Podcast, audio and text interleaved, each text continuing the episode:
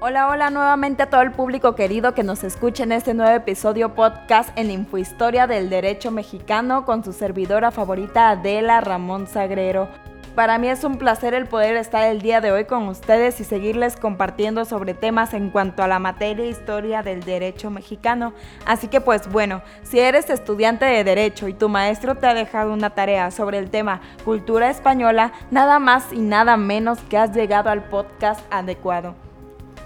La conquista española en el año 1519 y 1521 dio inicio al proceso de culturización occidental en este país, el cual se cristalizó durante 300 años que duró la colonia. Así se consolidó la incorporación a la cultura occidental.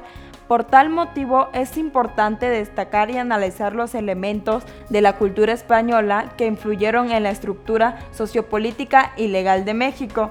Dentro del marco histórico de Hispania, iniciaremos la dominación romana que trajo como consecuencia la unificación política y cultural de toda la península ibérica, así como la influencia del sistema jurídico romano en Hispania, aunado a la religión cristiana en la cultura jurídica del mundo occidental en el año 73 después de Cristo se concede que la ciudadanía romana de los hispanos por parte del emperador Vespuciano, el proceso de romanización de vida jurídica fue acelerado.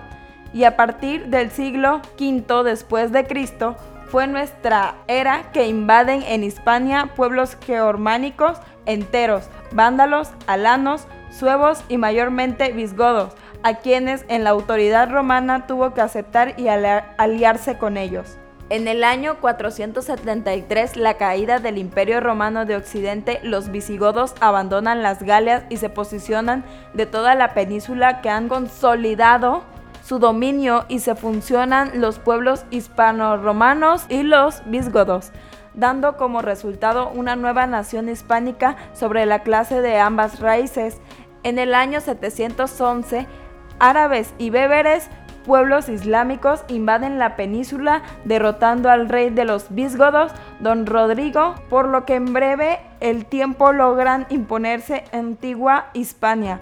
Posteriormente los cristianos inician una guerra para expulsar los mahometanos hecho que dura aproximadamente ocho siglos y se desconoce como reconquista. Como consecuencia, esa lucha se crean múltiples formas políticas en la península durante toda la Edad Media, las entidades políticas que sirven de fundamento a la posterior unificación española y son principalmente la Castilla en el porte y en el centro de Aragón. En este, Navarra, en el noroeste, Portugal al occidente. Cada unidad política tenía su propia organización administrativa y sistema jurídico. Al Andalus era la historia dominada por los musulmanes, habitada por muchos cristianos a quienes se le permitió conservar su religión y derecho en cambio de guardar la obediencia de la autoridad islámica. A ellos se le denominó mozárabes. Los musulmanes eran cristianos y optaron por la religión mahometana, que conservaron su idioma y posteriormente quedaron totalmente incorporados por Islam. El proceso de expulsión de los maometanos se prolongó hasta finales del siglo XIV en el año 1941 y fue derrocado en el Reino Granada y coincide con el matrimonio de Isabel de Castilla y Fernando de Aragón, medios conocidos por los reyes católicos y posteriormente estos reunieron su política con todos sus reinos y anexos a estas coronas, y en 1942 da comienzo a la penetración castellana del continente americano. Y pues bueno público, espero y les haya gustado este nuevo podcast y hayan adquirido nuevos conocimientos sobre el tema cultura española. Para mí es un honor compartirles contenido para ustedes y nos vemos el próximo podcast. Saludos.